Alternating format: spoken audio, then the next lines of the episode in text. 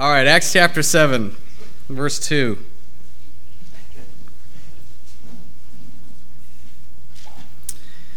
Stephen said, Brothers and fathers, hear me. The God of glory appeared to our father Abraham when he was in Mesopotamia before he lived in Haran, and said to him, Go out from your land and from your kindred and go into the land that I will show you. Then he went out from the land of the Chaldeans and lived in Haran.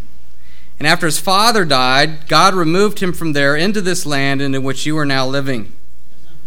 Yet he gave him no inheritance in it not even a foot's length, but promised to give it to him a possess- or give it to him as a possession and to his offspring after him, though he had no child. God spoke to this effect that his offspring would be sojourners in a land belonging to others, who would enslave them and afflict them 400 years. But I will judge the nation that they serve, said God, and after that they shall come out and worship me in this place. And he gave him the covenant of circumcision. And so Abraham became the father of Isaac and circumcised him on the eighth day. And Isaac became the father of Jacob, and Jacob of the twelve patriarchs. Caiaphas has asked Stephen, What do you have to say for this? Or in our vernacular, what do you say for yourself? Stephen responds to the question from Caiaphas with a sermon for the ages.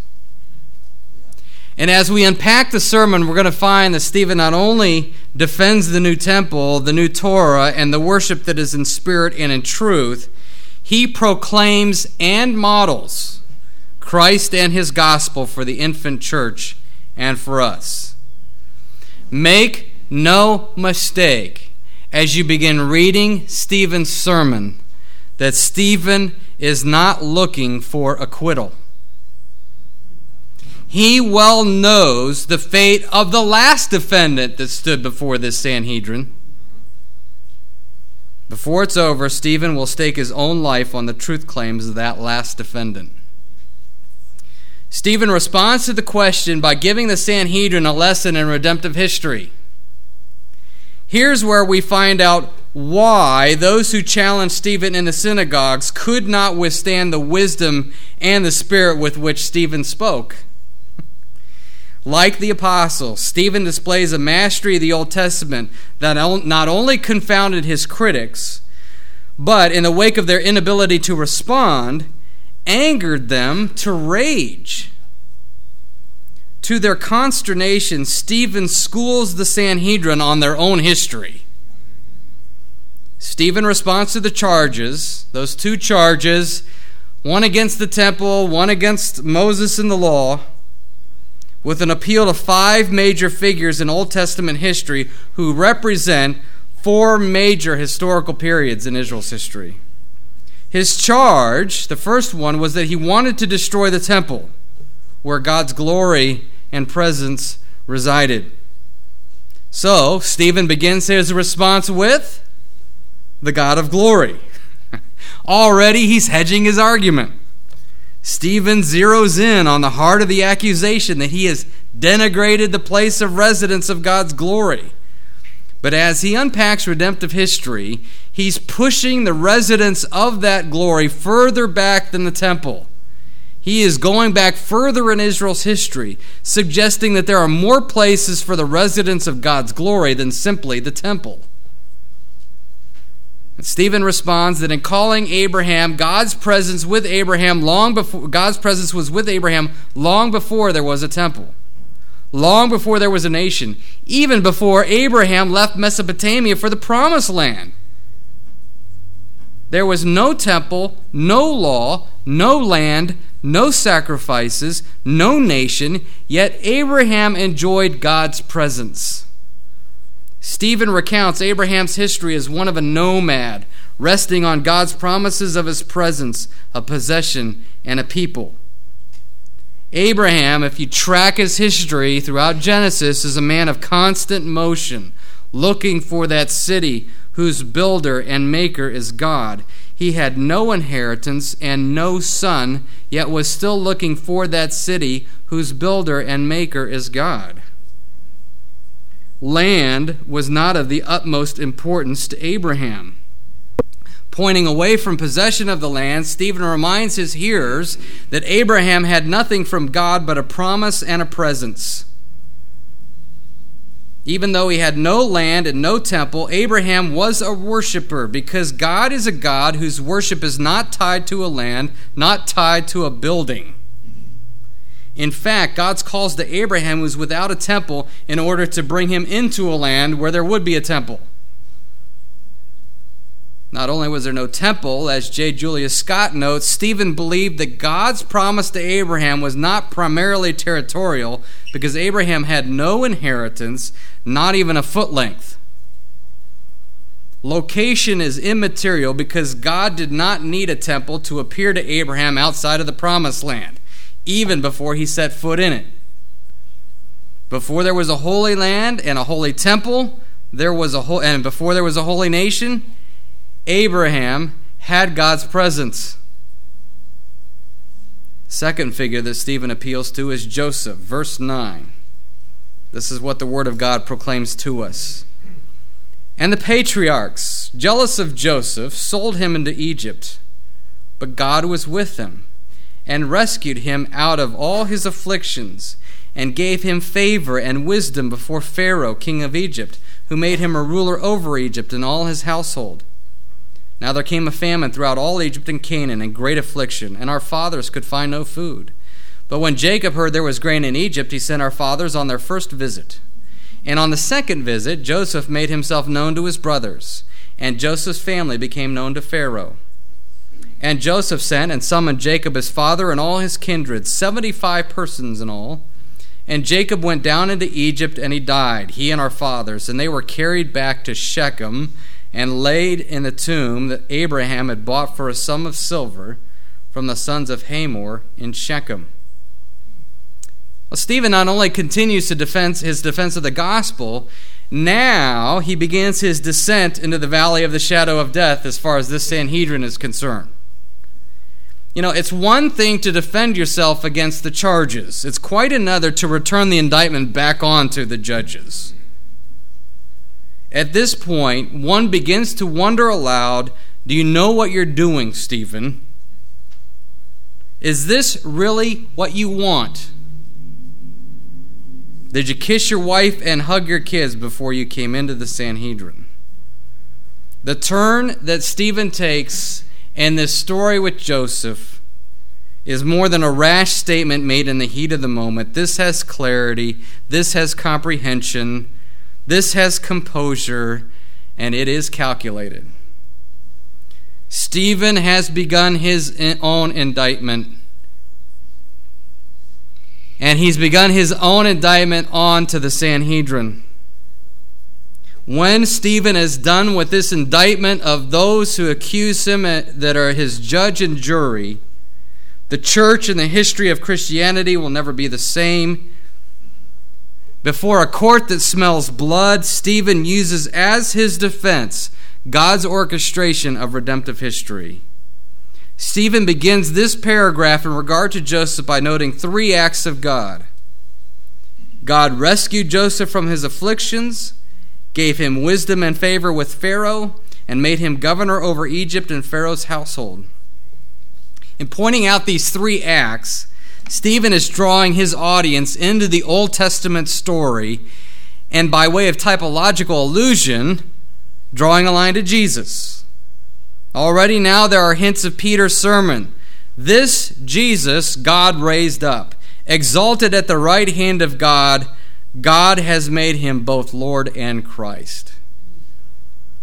The typological allusion continues as Stephen points out that Joseph was rejected by the patriarchs, and this is where he's entering dangerous territory. Foreigners did not reject Joseph, Joseph's own flesh and blood rejected Joseph. Stephen is speaking of a common history here, and he's going to use that common history against the Sanhedrin. Stephen can still hear Christ who lamented in Luke 13, O Jerusalem, Jerusalem, the city that kills the prophets and stones those who are sent to it. The Jewish people rejected Christ as Messiah, but that rejection came with a long history of rejecting God's messengers going all the way back to Joseph. It's interesting that Stephen interprets Joseph's rejection this way. Do you remember what Joseph's brothers said to him? Here comes this dreamer. Let's toss him into the pit and see what becomes of his dreams. Joseph's brothers rejected him because Joseph was a messenger from God proclaiming a message saturated, uh, saturated with echoes of the gospel that someday Joseph would be their ruler and redeemer. Those dreams are not a passing fancy, as some commentators would have us believe, but revelation from God to which God expected an allegiance. Uh, Joseph suffered as a result of that rejection. Joseph was sold into Egypt as a slave. He was rescued out of the pit of suffering and then exalted as, redu- as ruler and redeemer. Despite the best efforts of his brothers to thwart God's purposes, Joseph goes from pit to throne.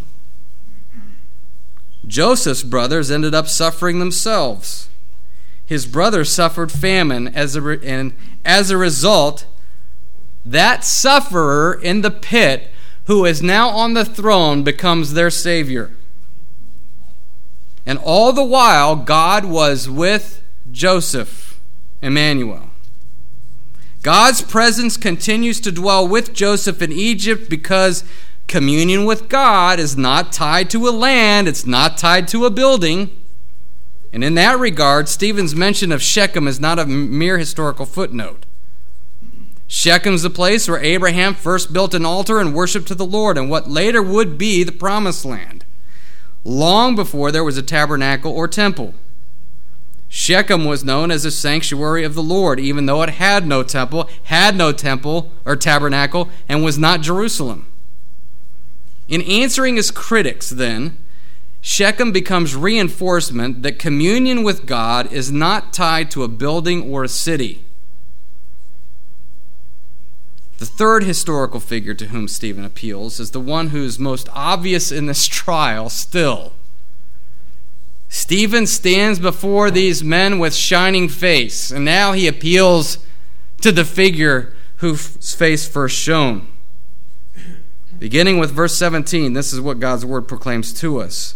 But as the time of the promise drew near, which God had granted to Abraham, the people increased and multiplied in Egypt, until there arose over Egypt another king who did not know Joseph. He dealt shrewdly with our race and forced our fathers to expose their infants so that they would not be kept alive. At this time, Moses was born, and he was beautiful in God's sight. So, first Joseph, and now Moses. Stephen has drawn parallels between Joseph and Christ, and now he is already drawing parallels between Moses and Christ. Christ was born and grew in favor with God and man.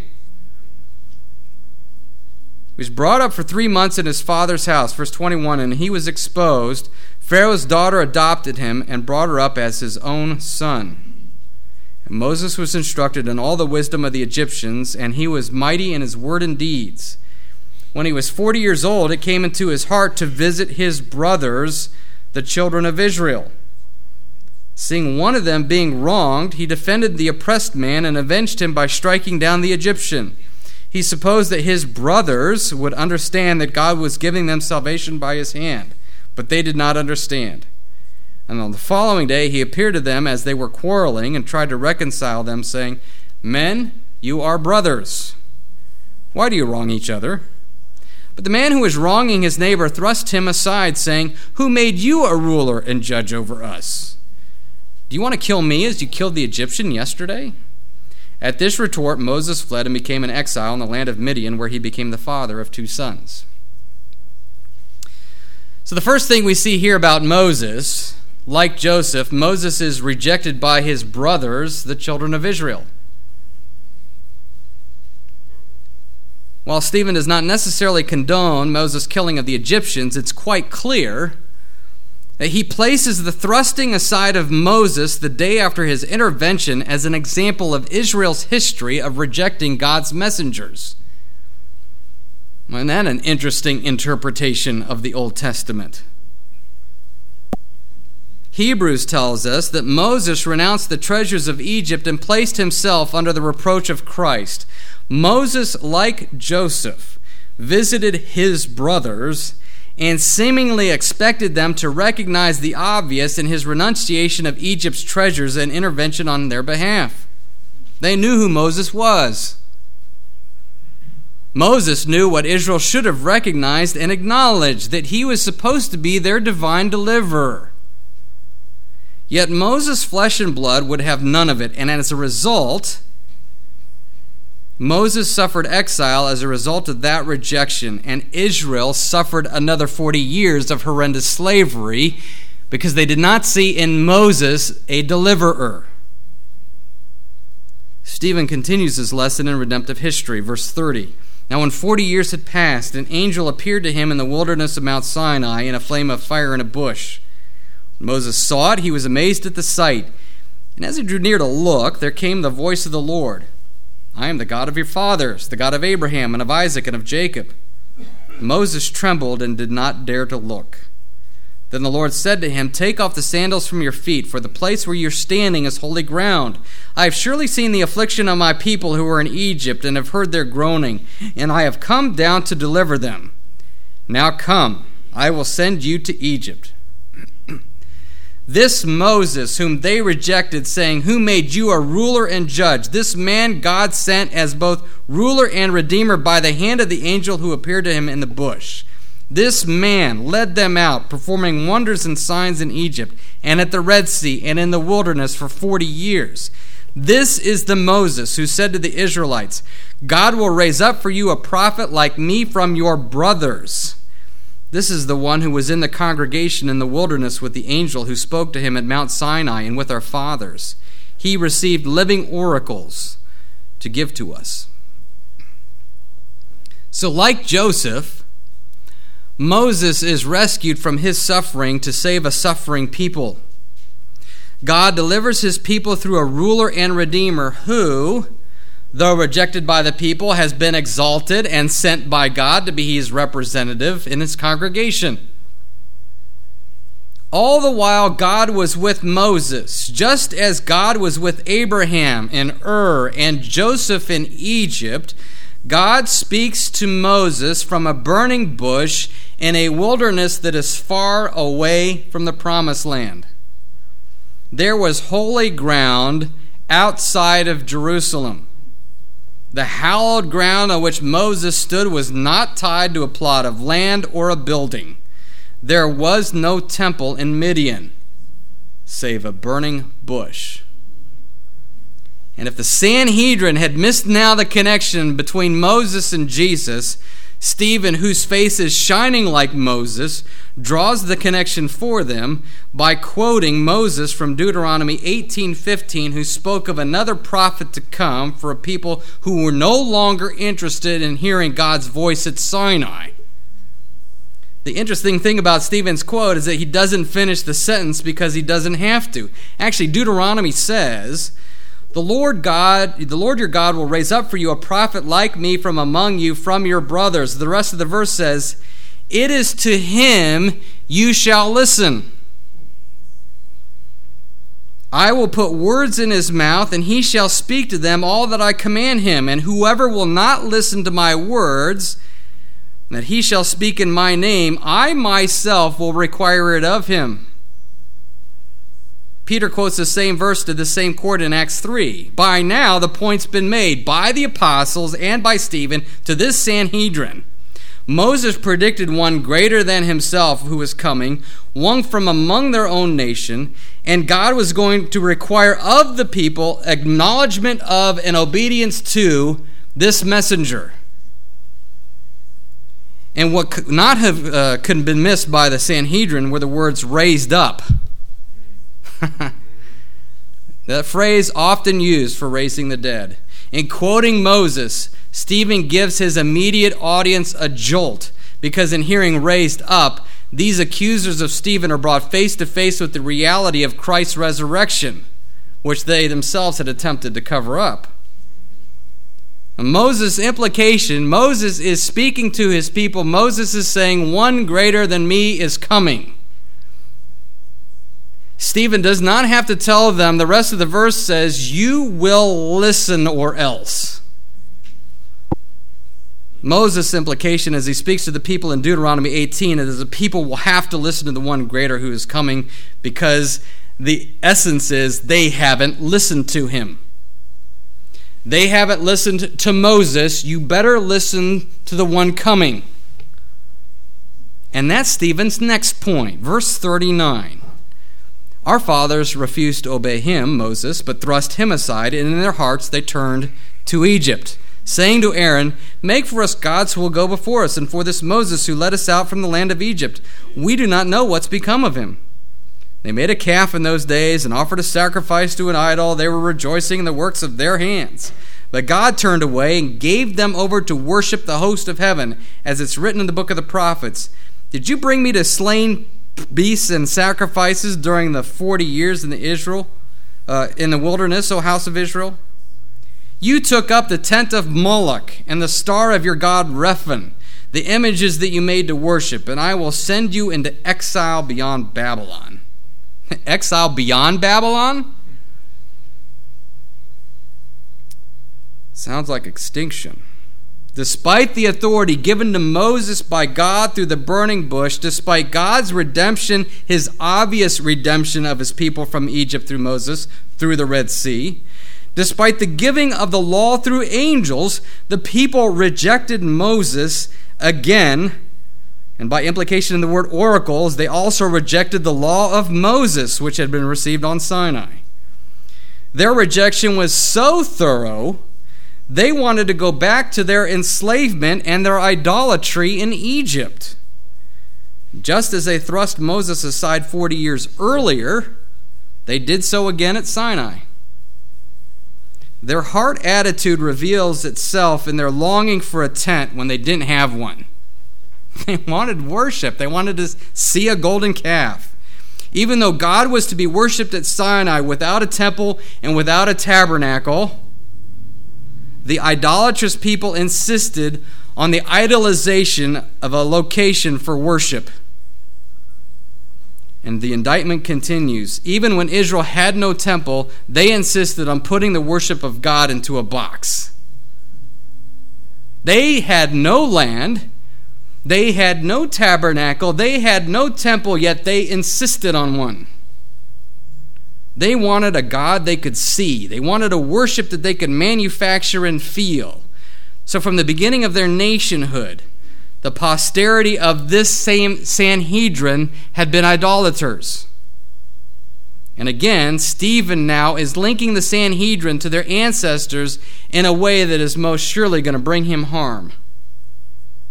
As Stephen starts in on the heart of the matter and the charge against him of blaspheming God and what they considered a lack of respect for the temple, he points out past idolatry to ground the Sanhedrin's current idolatry of the Jerusalem temple, putting God into a box. Stephen notes that Israel's idolatrous history of plagiarizing the temples of false gods just so they could satisfy their own idolatrous desire to have a building in which to worship. Worse, Stephen points out from the prophet Amos that their later idolatry was God's judgment for the earlier idolatry. The earlier gave rise to the later. Thus, you have him speaking of Israel turning away, and then there's, he speaks of God turning away. By implication, this is happening uh, even as Stephen speaks to the Sanhedrin. Even as Stephen is speaking to the Sanhedrin, we are hearing Stephen say that in their fascination and their idolatry with the temple, God is giving them over to their own idolatry. So Stephen's point has been made. God's abandonment of an idolatrous people has its just reward in the very idolatry of this Sanhedrin. In making his point, Stephen anticipates his own rejection and highlighting the rejection of Moses. And Stephen's defense that is that even though Moses was God's chosen ruler and redeemer of his people and leading them out of Egypt, even though Moses, God's spokesman, had a shining face after coming off of Mount Sinai with the law that had been written by God and delivered through angels, and even though God's Shekinah glory presence was among his people, Moses, the law, and true worship were rejected by the forerunners of the Sanhedrin. Moses himself spoke of one who was coming who would far surpass Moses, a better and greater lawgiver, mediating a new law written on the heart. Moses anticipated the rejection, and then Moses anticipates someone coming who is greater. That there would be one who is greater than Moses coming was the message of Moses to the people, and then both Moses and that message were rejected. And this one who would be a ruler and redeemer greater than Moses and who would dwell in the congregation, this one greater than Moses, himself would be rejected. So, Stephen, whose face is shining like an angel, is charged with blasphemy against God and his temple and Moses, and yet here he is defending Moses and his message. Does this sound like somebody who has been defacing the name of Moses? Does this sound like somebody who has dishonored the temple? In giving parallels to Joseph and Moses, Steve is showing that his, it's his accusers, not he, who have rejected Moses in the temple. And it's furthering his point about the nature of true worship in the temple. Stephen then appeals to two more figures who represent the glory of Israel and the temple. David and Solomon, verses 44 and forward. Our fathers had the tent of witness in the wilderness, just as he spoke to Moses, eh, just as he who spoke to Moses directed him to make it, according to the pattern that he had seen. Our fathers, in turn, brought it with, in with Joshua when they dispossessed the nations that God drove out before our fathers. So it was until the days of David, who found favor in the sight of God, there's that found favor again, and asked to find a dwelling place for the God of Jacob. But it was Solomon who built a house for him. Yet, the Most High does not dwell in houses made by hands. As the prophet says, Heaven is my throne, and the earth is my footstool. What kind of house will you build for me, says the Lord, or what is the place of my rest? Did not my hand make all these things? You know, in the course of the history of redemption, God finally gave Israel a tabernacle and then a temple that became his sanctuary among his people. Even then, although God's presence with Israel was symbolized in the tabernacle, it was a movable tent. The irony is that even as Israel's displacing the nations within the land, David's already eyeing a dwelling place for God, which would ultimately be not just for Israel, but for all the nations. David's thinking long term.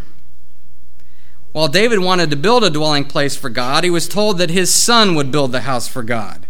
It was Solomon who built a house for God, but even Solomon, at the dedication of the temple, the apex of Israel's history, says this Will God indeed indwell on the earth? Behold, heaven and the highest heaven cannot contain you. How much less this house I have built for you? And it was Solomon's prayer that from this temple God's name would be glorified throughout all the earth. Solomon rightly understood. Even then, Solomon understood that God could not be contained in a building. He also understood that what happened in that building, God's presence was in effect supposed to bless all of the nations. It wasn't simply for Israel. Its effect was beyond the land, or was supposed to be. And Stephen, just like Solomon, does not believe that Solomon's temple was the ultimate fulfillment of that promise or prayer. Solomon understood it in his dedication, and Stephen picks up on it. David and Solomon, indeed, the entirety of the tabernacle and temple system in the Old Testament, pointed forward to something better, something ultimate. Israel, in its idolatrous desire to worship something that could be seen, had deluded itself into thinking that Solomon's temple and even Herod's temple in Jerusalem was the final product. Stephen makes his final appeal to the esteemed prophet Isaiah, who asks in Isaiah 66, What's the house you would build for me, and what's the place of my rest? Contrary to the practices of Stephen's immediate audience, Isaiah and the rest of the Old Testament did not portray a God that could be shackled to a building. In fact, the Old Testament taught just the opposite. Any attempt to confine God in a building such as the temple amounts to idolatry.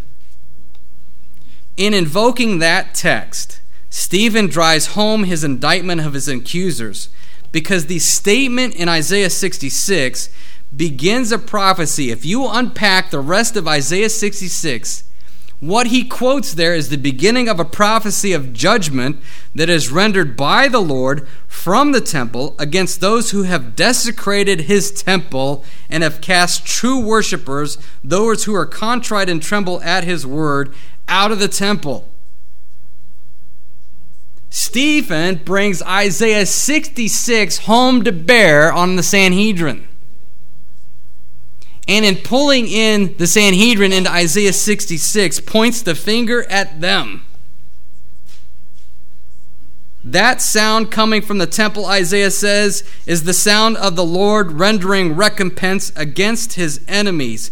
That sound coming from the temple is against the Sanhedrin and its contempt for the temple and its contempt for the one whom the temple portrays in rejecting the true temple of God, Jesus Christ, these men were no better than those who had worshiped the golden calf. They have their own golden calf. So Stephen answers the charges.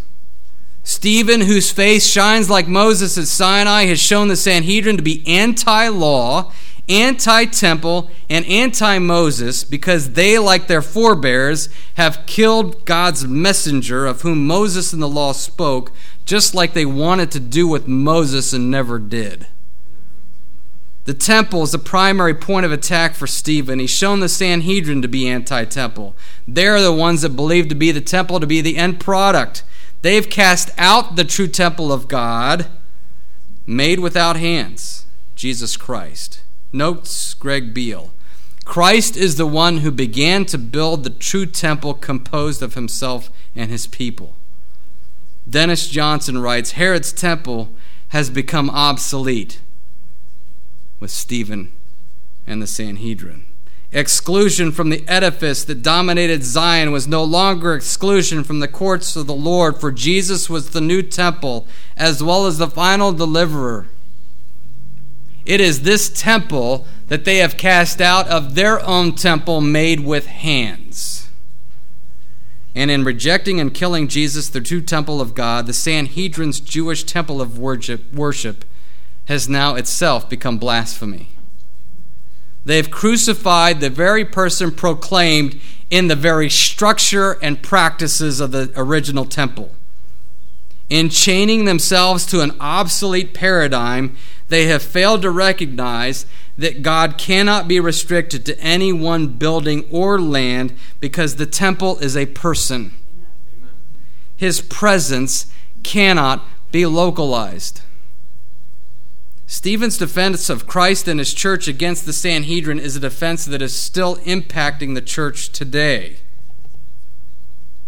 The grand theme coursing through the veins of this sermon is going to energize the church's proclamation throughout the rest of the book under threat of persecution. But Stephen is not done. Having finished his defense against the charges, the defendant now becomes the prosecutor in a very direct way. And what happens next catapults the church out of Jerusalem and into the world with the gospel. Like the prophet Moses, whose blazing likeness he bears, Stephen emphatically places his audience, the Sanhedrin, into the Old Testament text and into the gospel story with unmistakable clarity. His words carry the weight of the radical assertions that have him there in the first place. Christ is the new temple, Christ is the new Torah. Verse 51 You stiff necked people, uncircumcised in hearts and ears, you always resist the Holy Spirit. As your fathers did, so do you. Which of the prophets did you not father, did, you, did not your fathers persecute? And they killed those who announced beforehand the coming of the righteous one, whom you have now betrayed and murdered. You who received the law as delivered by angels and did not keep it. Stephen again is quoting Old Testament, excuse me, Old Testament texts, using it typologically to indict his audience. Notice that it's no longer our fathers, but your fathers. if they have any problems identifying with their idolatrous ancestors, Stephen now is giving them no wiggle room with his exegesis. It was God who first labeled the disobedient Israelites as stiff necked. Moses, Jeremiah, and Ezekiel equally described their generations as having uncircumcised hearts and ears. The Old Testament is full of examples and allusions to the murderous treatment that prophets received at the hands of their own brothers, the Israelites, who were bent on their perverted worship. This language is also reminiscent of Peter. Peter's charge against the Pentecost crowd in Acts 2 has become Stephen's charge against the Sanhedrin. This charge reverts the original charges back onto the original prosecutors. You're stiff necked. It's not Stephen who had disparaged the temple or blasphemed Moses and the law. All through the Old Testament, disobedient and idolatrous Israel had obstinately rejected God's will for their worship. Before the original tablets were even off the mountain, they were broken in two.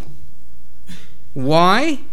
Because in their desire for worship they could see, they had already rejected that law that was coming down to them. This law, more broadly termed the Torah, represented by the Ten Commandments, had been delivered in a blaze of Shekinah glory on Sinai, delivered by angels. In his last words to Israel, Moses is saying in Deuteronomy 33, the passage we read earlier, the law had been delivered in glory by angels. This makes it no ordinary law. This is a covenant that had been written by God's finger in the Shekinah glory of Sinai, delivered by angels, and proclaimed by Moses with shining face. It was through this law that Deuteronomy 33 5 tells us that God was declared king.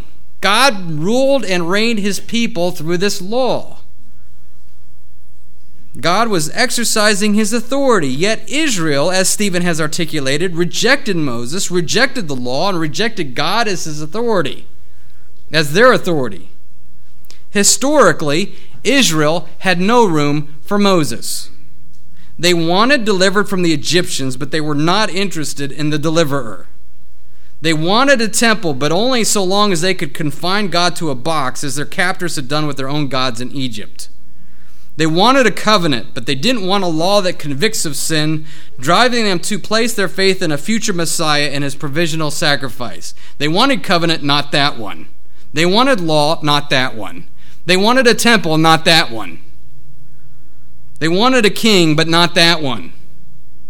They wanted idols. They wanted Egypt. They wanted freedom not only from slavery, they wanted freedom from God. And the Israel's, Israelites wanted a deliverer, they didn't want a Messiah.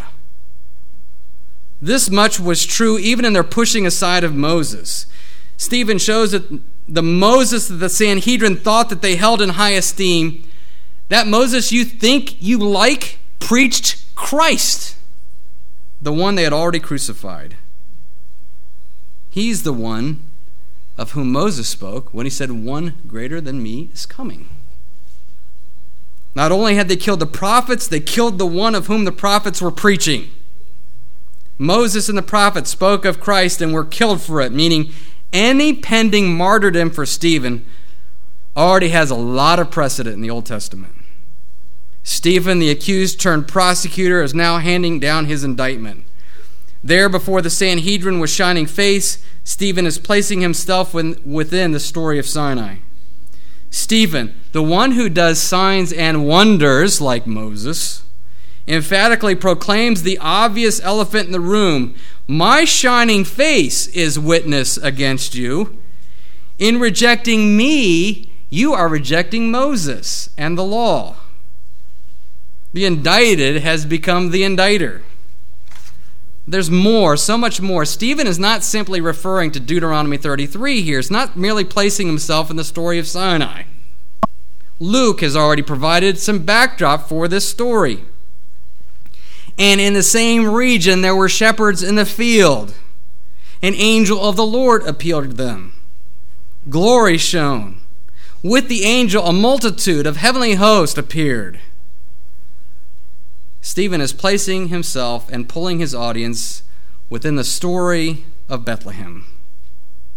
Something or someone greater than the Torah has been delivered by angels. And as the disobedient Israelites rejected what had been delivered by angels, so too disobedient Israelites, including this same Sanhedrin, had rejected the fulfillment and realization of the law which been had accompanied by angels to Bethlehem. Now that this new law, coming as the new covenant, has been delivered by angels, the old covenant and its attending law have been rendered obsolete if the temple has found its fullest and highest meaning in Jesus, so too has the law. If the temple is no longer needed because the full expression of the temple has come in the person of Jesus Christ, so too the law. Stephen's message is that even though the witnesses who have charged him with these accusations, with these witnesses are false, those charges have actually rung true. The temple and the law are no longer necessary because they have been fulfilled in the promised Messiah. The destiny of the temple and the law have found their highest and fullest meaning and expression in Jesus, who embodies both temple and law. Into the Old Testament line of martyr prophets, Stephen places the baby delivered by angels to be the new Torah, the ultimate law by whom all morality will subsequently be measured, has been delivered in Shekinah glory by angels to Bethlehem. It's that baby who is both law and lawgiver who will be martyred by disobedient Israelites. It is the suffering servant of Isaiah the righteous one who numbered himself with the transgressors and made many righteous. It's the righteous ruler and redeemer that Zechariah says would come riding into Jerusalem on the back of a donkey that's been betrayed and murdered. Surrounded by a heavenly host giving praise to God, the new Torah has been delivered and subsequently rejected just as Israel had done to so many prophets who had proclaimed the Messiah's coming. The staunch defenders of Moses and his law turned around and scorned and summarily executed a greater prophet than Moses who put flesh and bones on a law that gives life. Stephen's apologetic is no longer a defense but an indictment. The charges are now in tatters. The Sanhedrin has been upstaged. Stephen has used the very Old Testament and its law that's so, so idolatrously prized by this Sanhedrin to show that those charges are both true and without merit. Stephen has also tied his life to the gospel of the new covenant. He has sealed his own doom by not only affirming Christ's claims to be in the new temple and the law's fulfillment, by also masterfully using the Old Testament scriptures in proving Christ's claims. In rejecting the Messiah and the new covenant that he has ushered in, the Sanhedrin and the Jews rejected the very law and the very Old Testament that they claimed to honor. In rejecting Christ, the Sanhedrin identifies themselves with the disobedient Israelites that rejected Joseph and Moses. But Stephen's indictment, effective as it has been, has not reached its climax. Verse 54. Now, when they heard these things, they were enraged and they ground their teeth at him. So, Stephen's end is inevitable. His goal was to draw parallels between himself and Christ. He certainly has accomplished that goal. his effect on his accusers was the same as Christ had been rage with a mob mentality. One must wonder as the crowd sees under its own indictment is nobody going to come to Stephen's defense? Where are Stephen's defenders? Is there no one who will make a statement on his behalf against these charges? If this is the rising star in the church, where is the defense attorney? If the Sanhedrin thought that Stephen was standing alone in their courtroom, what happens next proves them so dreadfully wrong. But he, verse 55, full of the Holy Spirit, gazed into heaven and saw the glory of God and Jesus standing at the right hand of God. And he said, Behold, I see the heavens open and the Son of Man standing at the right hand of God. We now know why Stephen's face has been shining like Moses. Stephen was never alone in this courtroom.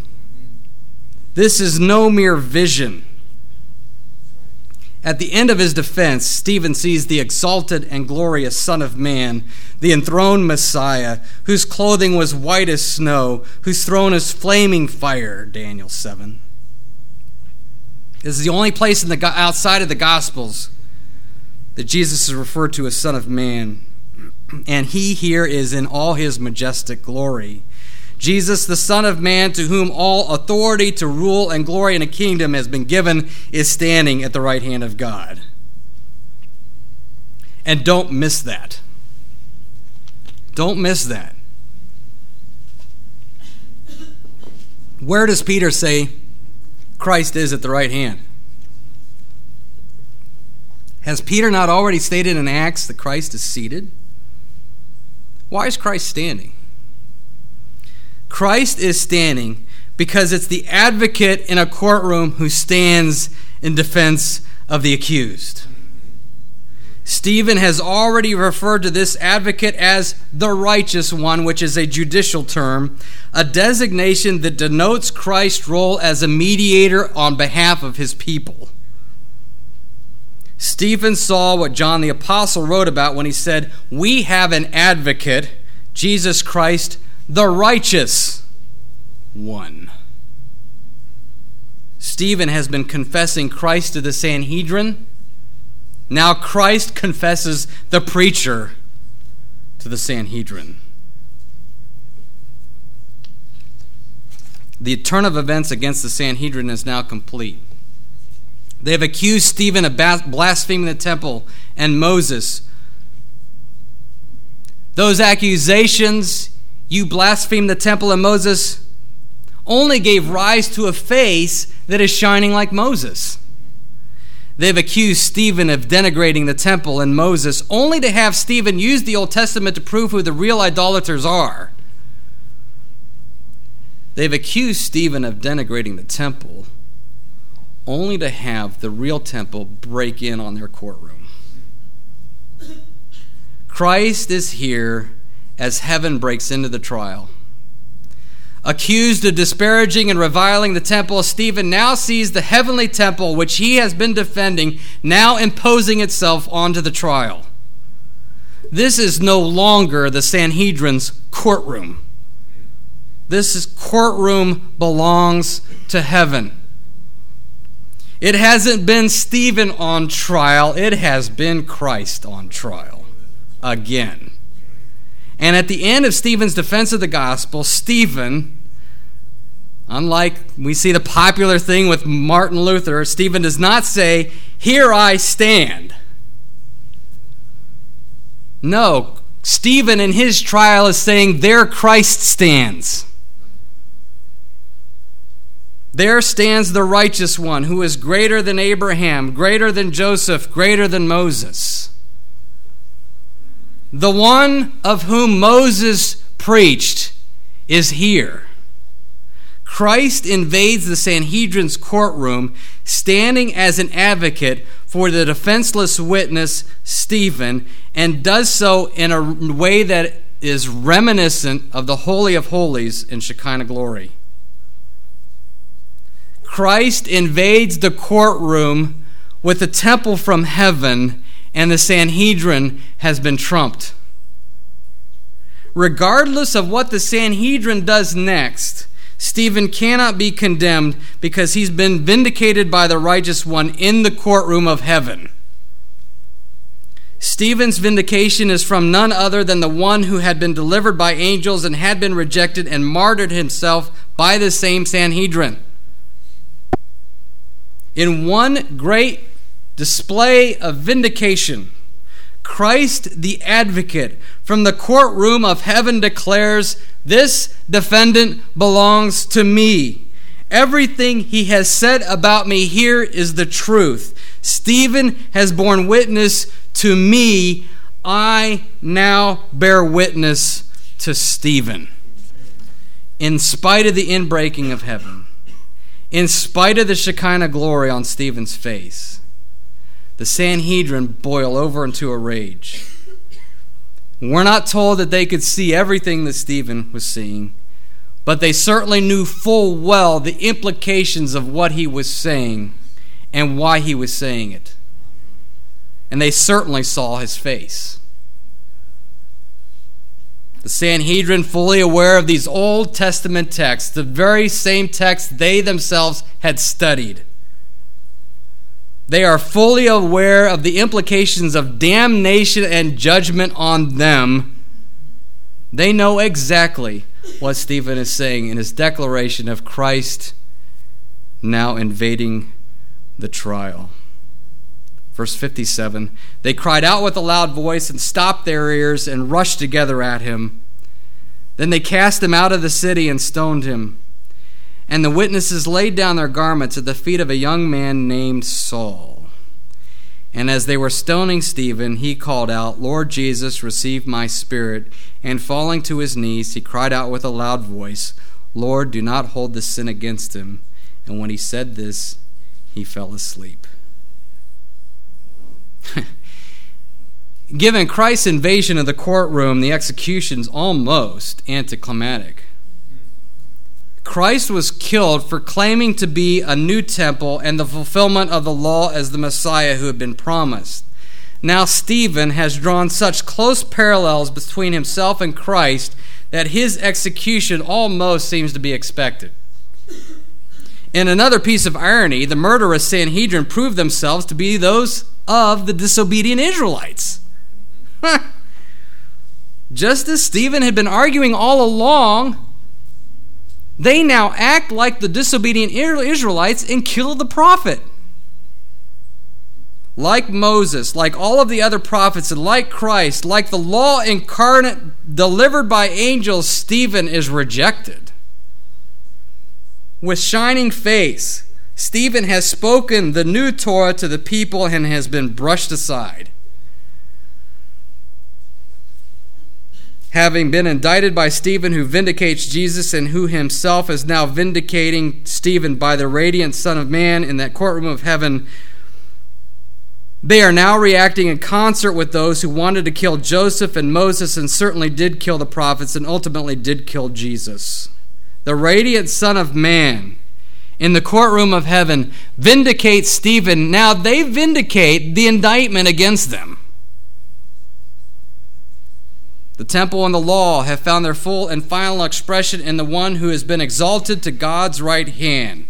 Christ's exaltation in Shekinah glory, set over against the temple and law in obsolescence, is more than this disobedient crowd can handle. They killed Christ. They now kill the one whose face radiates Christ's glory. Stephen's last words testify to his close parallel to Christ. Both statements, Lord Jesus, receive my spirit, and Lord, do not hold this sin against them, are also on the lips of Jesus as he hung on the cross. Just as Christ forgives his killers, so too Stephen forgives his killers. In saying that Stephen fell asleep, Luke's words about Stephen's death are a dramatic contrast to the violent death that he suffered. Stephen falls asleep in the midst of a murderous rage. he submissively places his life in the hands of the one who ushered in the age of the new covenant with his blood, a new covenant that has rendered temple, Moses, and the law obsolete. And here in the courtroom of heaven, Christ, that new covenant, not only stands in defense of his own, Christ, the righteous one, is now standing to receive Stephen into the heavenly temple made without hands to receive a law that has been delivered by angels. Stephen now receives in his indictment and in his death the full expression and full measure of everything that had been portrayed in the temple and the law. If they thought they were going to kill Stephen, they give Stephen everything he ever wanted. In a new temple, in a new Torah, a new covenant. Certainly, the glory of Jesus encompasses Stephen as he lies dying because Stephen is dying the death of someone who believes fully that Jesus is the full expression of everything the Old Covenant ever said he would be. Amen. Much is made of Stephen's martyrdom, and rightly so, yet in these verses there is subtle detail thrown in that's meant to grab the attention of the reader. New name is introduced into the story almost as an afterthought, but it's not. Stephen has been the rising star of the early church. If Theophilus thought that he was going to be it, those aren't in the plans. In God's upside down way of doing things, it would not be the one that we might expect God to use the light on, to, to light the world on fire. The mantle is passed, so to speak. Yet, this rising star of the early church is within the ranks of the Pharisees. Saul will inflict much harm on the early church, but the man who would come to influence Christian history like no other will never forget this incident. And I'm convinced not only does Paul bring up Stephen in later testimony, the accusations against Stephen become foundation, foundational for all of Paul's theology. Coursing through his preaching and writing are the temple made without hands, Christ's fulfillment of the law, and following in Christ's steps to the point of martyrdom. This same observer will later write that the letter kills, but the Spirit gives life. Amen. The Sanhedrin may have been able to kill the messenger, but ultimately they were powerless to kill the message.